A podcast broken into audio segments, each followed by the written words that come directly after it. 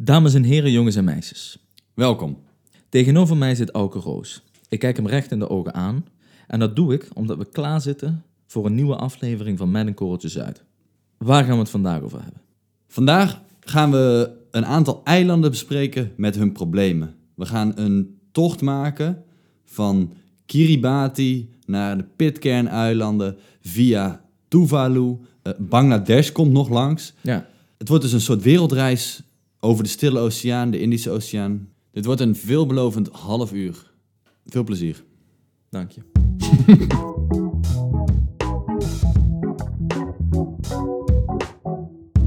Dit is Met een Korreltje Zuid. In deze podcast nemen we je wekelijks mee naar internationale obscuriteiten en geopolitieke uithoeken. Ongezouten, maar met smaak. Wij zijn Max en Auke. Welkom.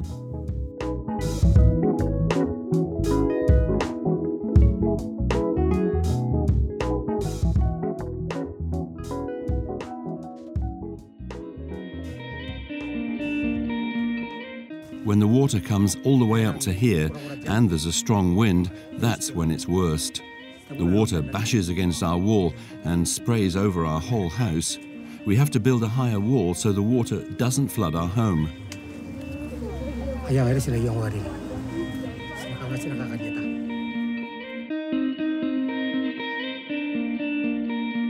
Kiribati is een land, gewoon een land, net als uh, België, Frankrijk.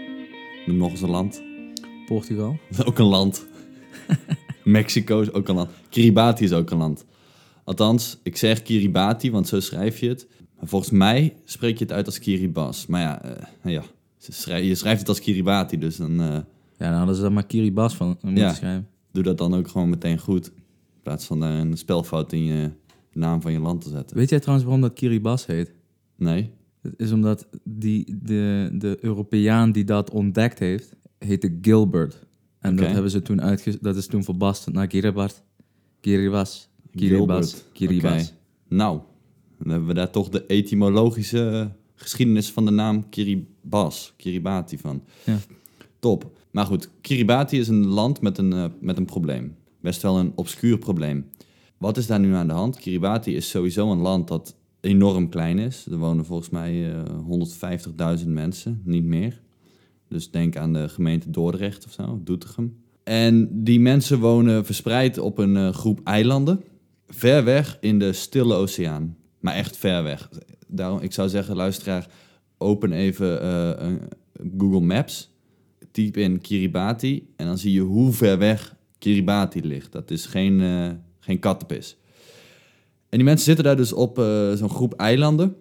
En het probleem is wat zij hebben, namelijk dat de zeespiegel aan het stijgen is. Dat kennen we allemaal. En hier in Nederland hebben we daar natuurlijk ook wel onze problemen mee. En uh, veel landen gaan daar in de toekomst problemen mee hebben. Maar Kiribati heeft het probleem dat zij A, heel klein zijn. B, redelijk arm zijn. En C, ze liggen maar maximaal twee meter boven de zeespiegel. Dus... zij zijn volgens de voorspellingen het eerste land dat letterlijk gaat verdwijnen als gevolg van de klimaatverandering. Ja.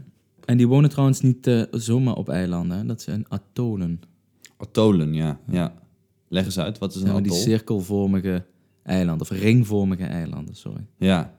ja met, in dus... het midden, met in het midden een uh, ja, met in het midden water. Het zijn echt van die reepjes, van die cirkelringvormige reepjes zijn het.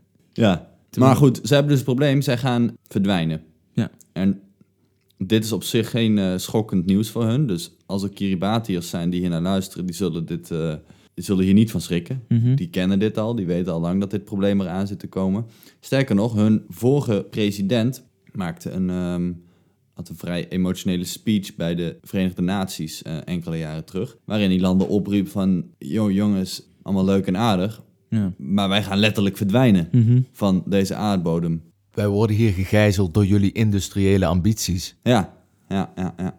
Dus uh, wat heeft deze president bedacht? Want hij had ook wel door dat hij in zijn eentje hier het tij niet kon keren. Hey. Letterlijk en figuurlijk. Ja, dat, is geen, dat is geen flauwe grap. Ja. Dus hij uh, dacht, ik moet mijn heil ergens anders gaan zoeken. Ja. Hij heeft uh, een beetje in de buurt gekeken. En in de Stille Oceaan liggen nog een hele tros andere landen en eilanden. Waaronder Fiji. Dat is misschien een iets bekender eilandengroepje. Fiji heeft uh, meer inwoners, maar heeft ook niet zozeer het probleem dat zij gaan verdwijnen, want ze liggen gewoon een stuk hoger, mm-hmm. simpelweg. Dus wat heeft deze president gedaan? Hij heeft op Fiji, uh, op een van hun eilanden, grote stukken land opgekocht. En hij is daar bezig om daar ook huizen te bouwen. Met als doel om in de toekomst ja, de hele populatie van Kiribati te verhuizen naar Fiji. Mm-hmm. Zodat ze daar veilig zitten. Fiji heeft het natuurlijk ook door en die zegt, ja, op zich vinden wij dit wel prima, want wij snappen dat wij onze Micronesische buren moeten redden, mm-hmm. moeten helpen. En dus um, Fiji staat daar uh, in principe ruimhartig in. Ja. Maar het land wat hij heeft opgekocht is niet voldoende om daar daadwerkelijk alle Kiribatiërs te huisvesten. Ja, dus moeten ze een, uh, moeten ze een dijk bouwen. Ja, ja, ja, ja. Nou ja, dat is wel een, dat is wel een lastig punt, want als je die eilandengroepen uh, zou willen gaan omkapselen met een, met een dijk, mm-hmm. dan is de lol er wel een beetje vanaf. De lol er vanaf. Voor de Kiribatiërs. Ja. Ja. Nou ja, de lol er vanaf. Die mensen wonen daar. Ik bedoel, er zijn ook mensen die in Tilburg-Noord wonen. Dat, ja, kan je ook zeggen, daar ga je ook niet voor je lol wonen. Dus de lol er ook een beetje vanaf. Er zijn mensen die dat wel gewoon doen. En hetzelfde geldt natuurlijk voor de Kiribatiërs. Ja. Die hebben dat uh, niet per se uitgekozen. Ja, maar ik heb wel eens een filmpje gezien van dat eco-engineering. Mm-hmm. Volgens mij van de Universiteit van Wageningen. Van een Nederlandse oplossing. Ja. En die lieten een filmpje zien waaruit blijkt dat als jij een, zomaar een dijk bouwt, dus mm-hmm. een dijk van cement, een muur, dat dat, niet, dat dat niet afdoende is voor de meeste landen. En wat ze dan doen is dan, ze storten een soort cementbed uit mm-hmm. voor de kust, dus in het water. Ja. Vervolgens uh, hechten m- mosselen en, en oesters en zo, die hechten zich aan die, uh, aan dat, aan die cementbank. Ja. En die groeit dan vervolgens. Mm-hmm. En dan hoopt zich zand op tussen de kust en die bank. En in dat zand kunnen, uh, kan vers- kunnen verschillende soorten bomen geplant worden. Mangrovenbomen en uh, noem het allemaal maar op. Dus als dan een golf komt of uh, dan, als dan de zeespiegel stijgt, dan ja. heb je dus geen overstromingen meer. Want wat voor, geloof ik in Kiribati gebeurt, is dat de mensen echt letterlijk twee keer per dag uh, het, het water tot aan de enkel staat. En in huis, en tot aan de knieën zelfs. Ja. Dus dat is gewoon uh, echt een extreem schrijnend probleem. Dus ik heb wel eens gehoord dat dat een oplossing kan zijn bij die mensen. Dat eco-engineering. Waarheid ja. niet dat Kiribati natuurlijk geen Wageningen is en geen Nederland. Nee. En dat daar de financiële middelen misschien helemaal niet voorhanden zijn. Ja, ja ze zijn daar wel bezig met dat uh, eco-engineering, zoals je dat uh, zo mooi noemt. Uh, ze planten daar ook uh, mangrovenbossen, maar het is een beetje, uh, zeg je dat, dweilen met de kraan open. Er zijn zoveel eilanden, er moet heel veel mangrovenbossen geplant worden. En ook mangrovenbossen gaan uiteindelijk het niet redden. Mm-hmm. Want, ja, uiteindelijk, uh, volgens mij het, het laatste V N-rapport schat dat aan het einde van deze eeuw, dus rond eenentwintighonderd, de zeespiegel met vierentachtig centimeter gestegen is ten mm-hmm. opzichte van nu. Uh, het is giga- gigantisch veel voor een land wat maar maximaal twee meter hoog is.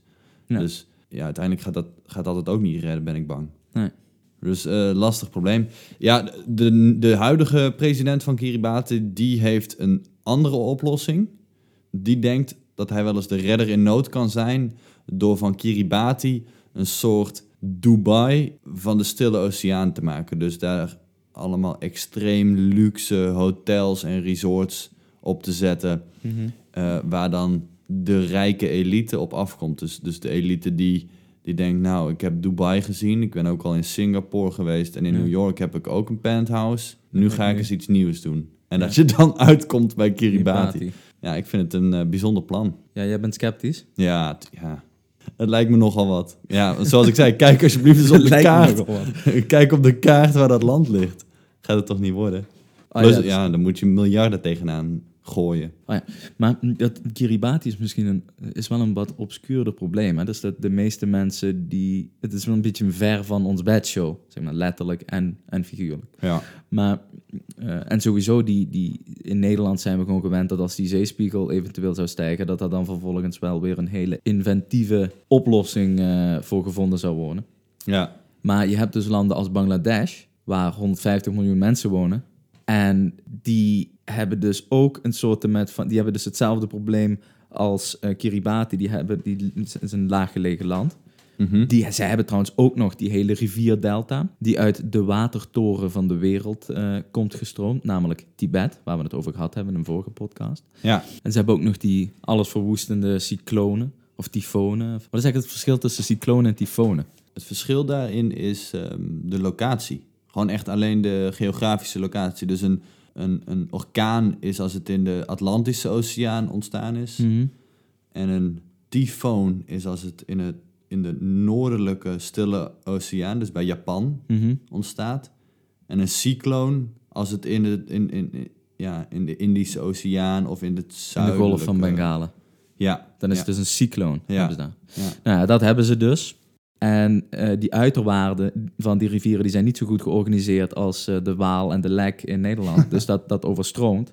Het hele land is, uh, of een groot gedeelte van het land is afhankelijk van uh, landbouwgronden. Die verzilten, omdat je dus hè, die, die, je hebt die, die overstromingen van dat zoutwater, die komt in je grondwater te zitten. Mm-hmm. Dus dat is dan niet meer drinkbaar. Oh, en ook je ja. landbouwgronden, ja. die, die gaan eraan. En het punt nu is, net zoals in Bangladesh heb je dus in Kiribati uh, ook nog het probleem dat zij niet meer in hun eigen voedselvoorziening kunnen voorzien. Vanwege die landbouw die dus niet ja, meer vanwege het feit dat ze gewoon geen goed grondwater meer hebben. Mm.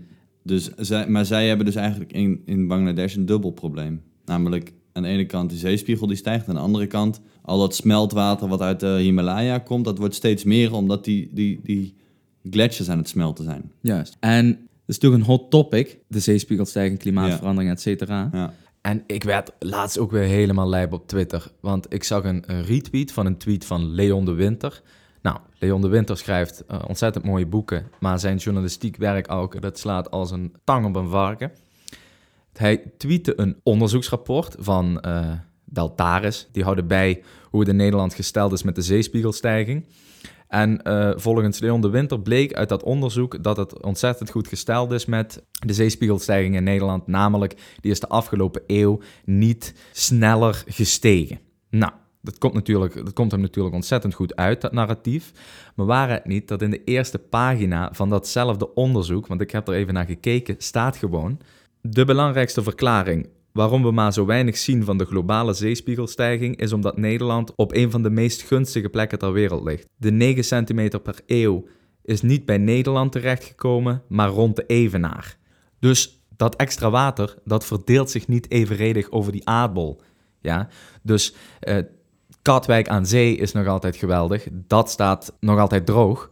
Maar daar hebben die mensen in, in Bangladesh en Kiribati geen boodschap aan natuurlijk. Die moeten nu, gewoon nu, op het, as we speak, ja. moeten die bezig zijn met het zoeken naar, naar oplossingen. En dat doen ze ook. Dus veranderen dan weer uh, hun manier om, om, om landbouw te, be- te bedrijven. En, uh, planten mangrovenbossen. Ze planten mangrovenbossen. Ze, ze doen er alles aan zodat ze kunnen overleven. Dus die zijn gewoon bezig met het zoeken naar een oplossing. Mm-hmm. Want het aanpassen van de industrie, waardoor eventueel de zeespiegelstijging beperkt zou blijven, ja, dat is al veel te laat voor die mensen. Yeah. Ze hebben nu een acuut probleem en daar moeten ze nu mee bezig gaan.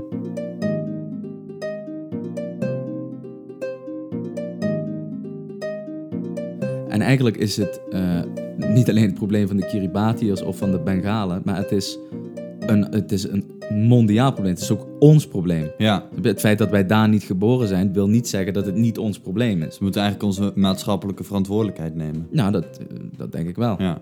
En ze kregen natuurlijk hulp van wat landen waar ze dan goede diplomatieke betrekkingen mee hadden, bijvoorbeeld Taiwan. Mm-hmm. Maar nadat de Solomon-eilanden in dat gebied onder druk van China de diplomatieke betrekkingen met Taiwan ophieven. Met Taiwan natuurlijk, hè, veel bediscussieerd. Uh, Geopolitiek uh, Geopolitiek probleem. probleempje. Nou, noem dat maar trouwens een probleem met de hoofdletter P.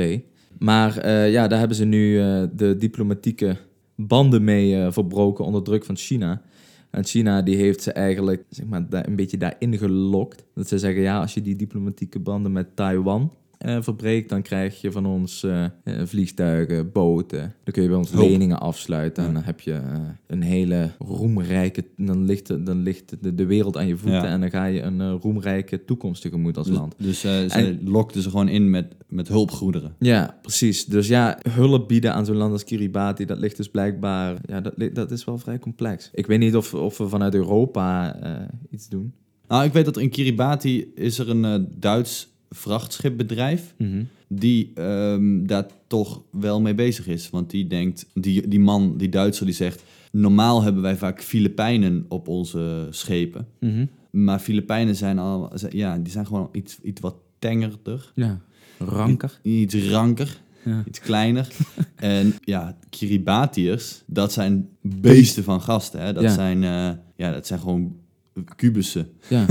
die daar rondlopen. Dus um, die Duitser die zag daar een kans in. En die is bezig om uh, Kiribatiërs op te leiden om op zijn vrachtschip te komen werken. Want hij heeft gewoon stevige gasten nodig. En dat ja. zijn de Kiribatiërs wel. Ja, ja.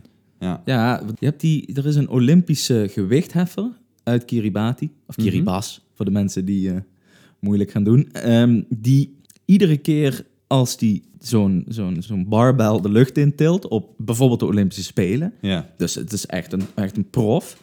Dan maakt hij een dansje. En dat, ja, dan werk je jezelf natuurlijk in de schijnwerpers. Ja. En dat doet hij om dus aandacht te vragen voor dat probleem wat ze in Kiribati hebben. Dus al, ook als die verliest of als die wint, hij maakt een dansje, dan hebben de mensen het daarover. Ja. En dan wordt iedereen er weer aan herinnerd dat zijn volk, zijn land... Ja, een probleem heeft. Ja, Canuato heet hij.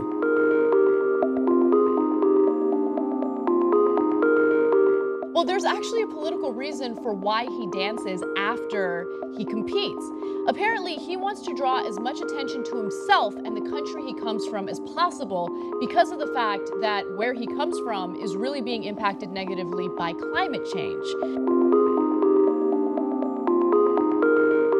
Ja, dit probleem van die stijgende zeespiegel is natuurlijk niet uniek voor Kiribati. Mm-hmm. Er zit een hele, er zit een hele hoop kleine eilandjes in de Stille Oceaan met, een, met het soortgelijke probleem. Ja. Zo heeft Tuvalu heeft hetzelfde. Ja, het is ook een klein land met twaalfduizend inwoners volgens mij. Mm-hmm. Ook een, een, een maximumhoogte van enkele meters. En ja, dat is ook een van de eerste landen die gaat, uh, gaat verdwijnen in de zeespiegel. Tuvalu, weet je dat die gasten hun geld verdienen door het feit dat zij dus .tv als domeinnaam hebben gekregen? Ja? Dus we hebben .nl in Nederland, ja? .de in Duitsland, et cetera. Ja. Ze hebben dus .tv en heel veel van die heel veel grote bedrijven uit Amerika, Europa, ja. weet ik veel, Canada...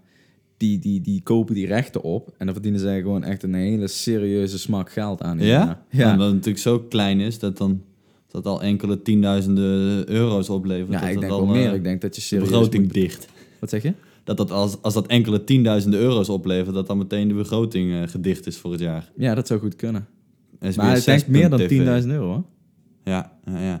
Ja, dat is wel grappig, want Tuvalu heeft... Die, die zijn, houden daar wel van, van een beetje de vreemde, obscure gra- inkomstenbronnen vinden. Een beetje graaien en snaaien. Ja, nee, ik moet het goed vertellen, want het was niet... Um, het volgende verhaal kwam niet op initiatief van Tuvalu. Uh, er waren namelijk uh, een kleine groep Nederlanders die graag Tuvalu wilden helpen. Mm-hmm. Want het is, ja, puntje bij paal, als puntje bij paaltje komt, is Tuvalu gewoon een heel arm land. Mm-hmm. Wat hadden zij nu bedacht? Zij dachten, als wij nu met een goede voetbaltrainer die kant op gaan... dan gaan wij die Tuvaluanen trainen. Want op dat moment was Tuvalu nog geen lid van de FIFA. En als je lid bent van de FIFA... dan krijg je gewoon een toelage van de FIFA... van enkele honderdduizenden dollars per jaar. Wat mm-hmm. voor zo'n klein land natuurlijk gigantisch veel is. Ja. Dus ze hebben daar uh, Foppe de Haan voor weten te strikken. Oh, ja. Ken je die? Foppe de Haan. Ja, ja. En uh, toen zijn ze dus uh, ja, met een groepje Nederlanders daarheen gegaan. En heeft Foppe de Haan daar een jaar lang die Tuvaluanen getraind. En heeft ze lid gemaakt van, uh, weten te maken van de FIFA. Want oh, om lid te worden van de FIFA ja. moet je wel uh, een bepaald niveau hebben. Ja. Ja. Dus uh, top, top ja, voor dat land. Weer een obscure in- inkomstenbron. Ja. En weer een uh, buitenlands avontuurtje voor een of andere Nederlandse... Uh, ja, vol, vol van de Haan heeft gewoon een jaar op Tuvalu gezeten. Ja.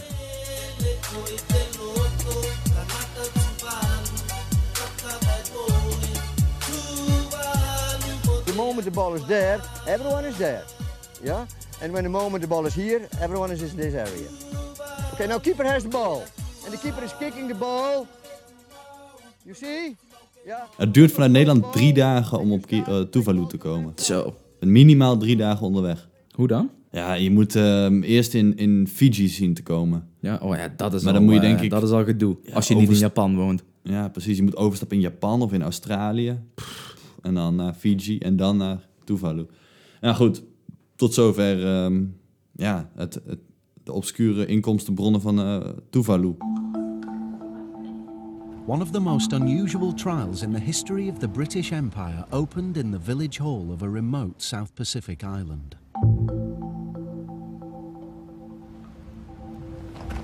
nine thousand miles from London, it took place in the tiny British colony of Pitcairn.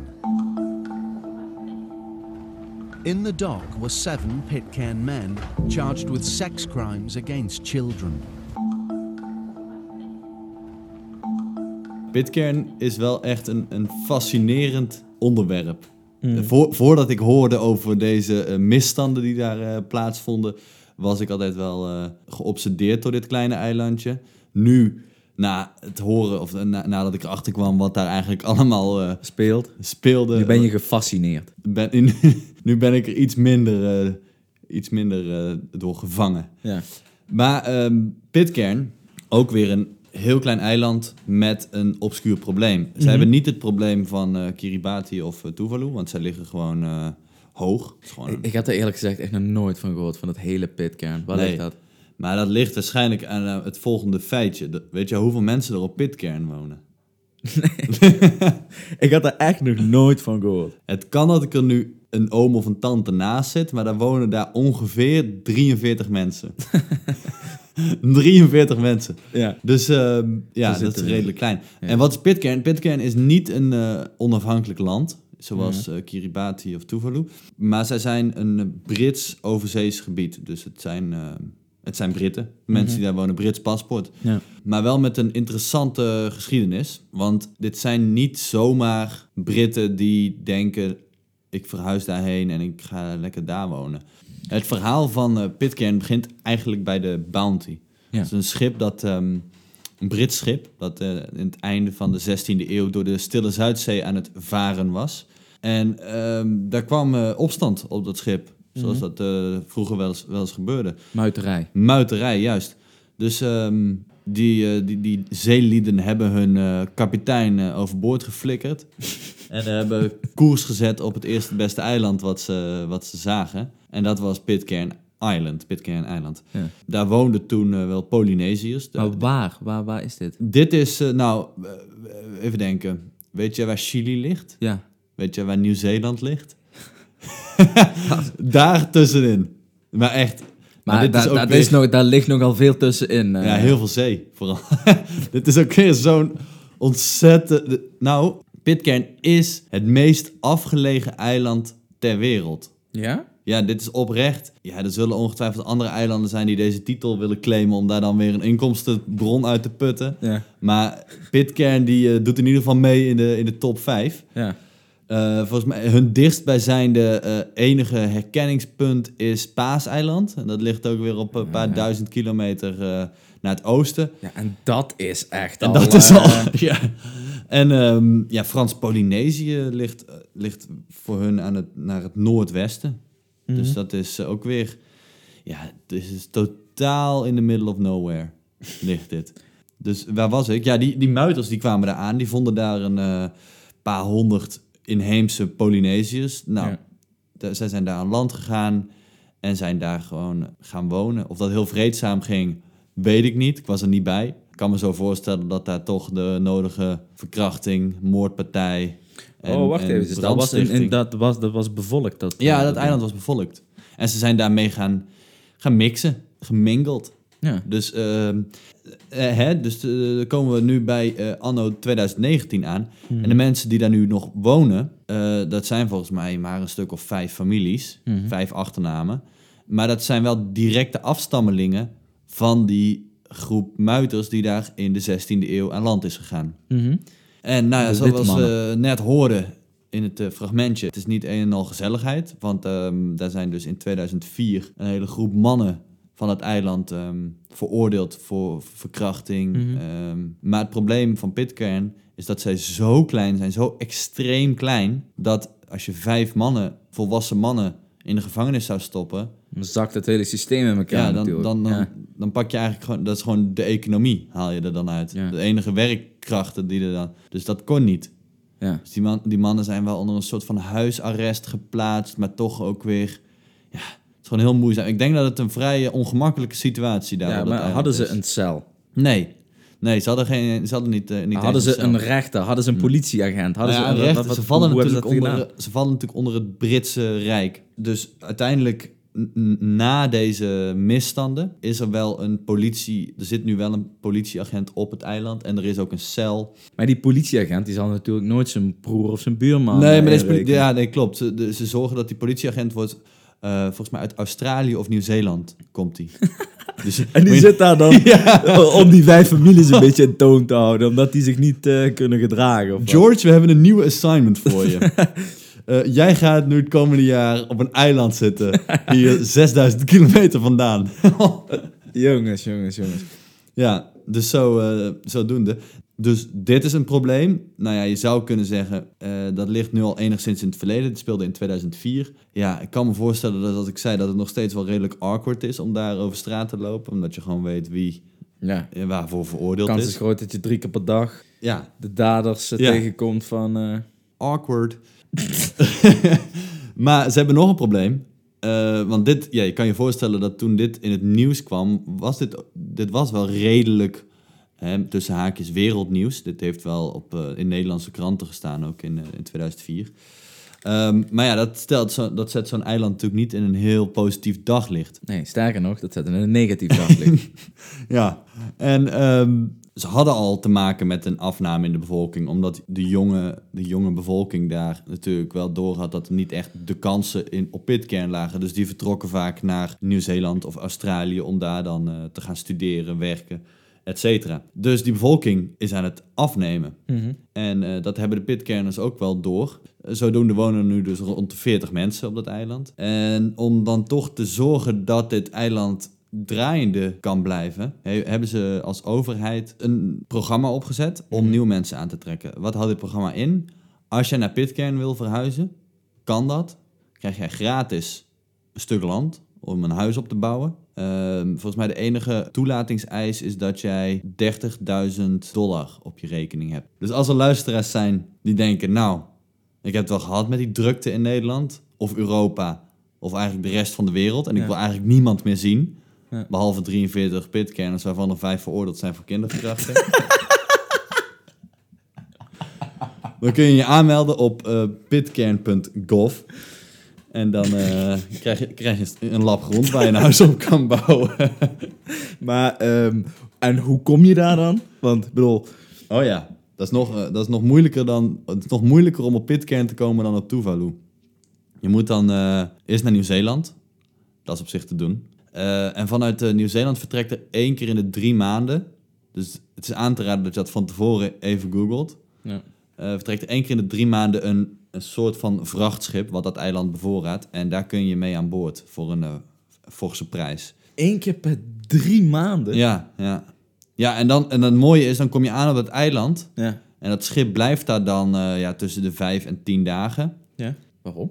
Ja, omdat die, hij moet... Uh, laden en lossen. Laden en lossen, ja. En het ligt dan ook weer aan hoe onstuimig de zee is. Want ze hebben daar niet eens een echte haven, omdat het gewoon echt een rotsachtig eiland is. Dus, uh, nou ja, en ik denk dat die uh, zeelieden gewoon denken, ja, we zijn hier nu toch. Laten we dan uh, even hier blijven. Dus die blijven daar tussen de vijf en tien dagen. Dus als je na vijf dagen al denkt, nu ben ik er echt klaar mee, dan kan je nog mee terug naar Nieuw-Zeeland. Zo niet, dan vertrekt het schip zonder jou terug naar Nieuw-Zeeland. En dan uh, moet je in ieder geval drie maanden wachten voordat je het eiland af kan.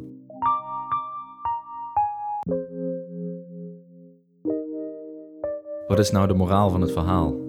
Nou ja, de moraal weet ik niet zo goed. Maar ik zou zeggen, het geval van Pitcairn, ja, om daar nou een hele reddingsactie voor op touw te zetten voor die veertig mensen. Of ja, mm. misschien kan dat ook wel. Niet verplaatst die veertig uh, mensen naar Australië, zet ze daar in een uh, sociale huurwoning en klaar, zou je zeggen. Mm-hmm.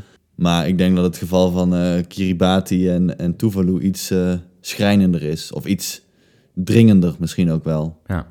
Dat, uh, dat gaat ook om veel meer mensen. Dus jij neigt meer naar een soort maatschappelijk verantwoordelijkheidsverhaal? Ja, ja, kijk, want het geval van Kiribati en Tuvalu, dat is natuurlijk niet hun schuld dat zij uh, gaan verdwijnen.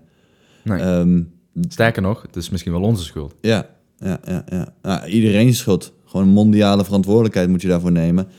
Nou goed, ik denk dat we dan um, het wel weer hebben voor vandaag. Yes. Op Instagram vertegenwoordigen wij onszelf ook. En dat doen we door iedere dag een foto te plaatsen die te maken heeft met de podcast die we die week voor jullie gemaakt hebben. Ja. Dus vind je ons nou interessant? Vind je die podcast die wij maken leuk? Ga dan ook naar Instagram, want dan krijg je ook wat achtergrondinformatie en ook wat beeldmateriaal. Dus ja. Dat is leuk. Dat ja. wordt een soort audiovisueel dingetje. Wow.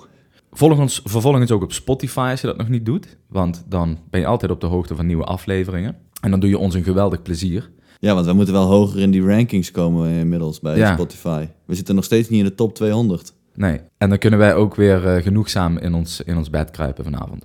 Ja, bedankt voor het luisteren. En ook namens mij. En dan wil ik jullie een geweldige dag en week toewensen. Dames en heren, jongens en meisjes, tot de volgende keer.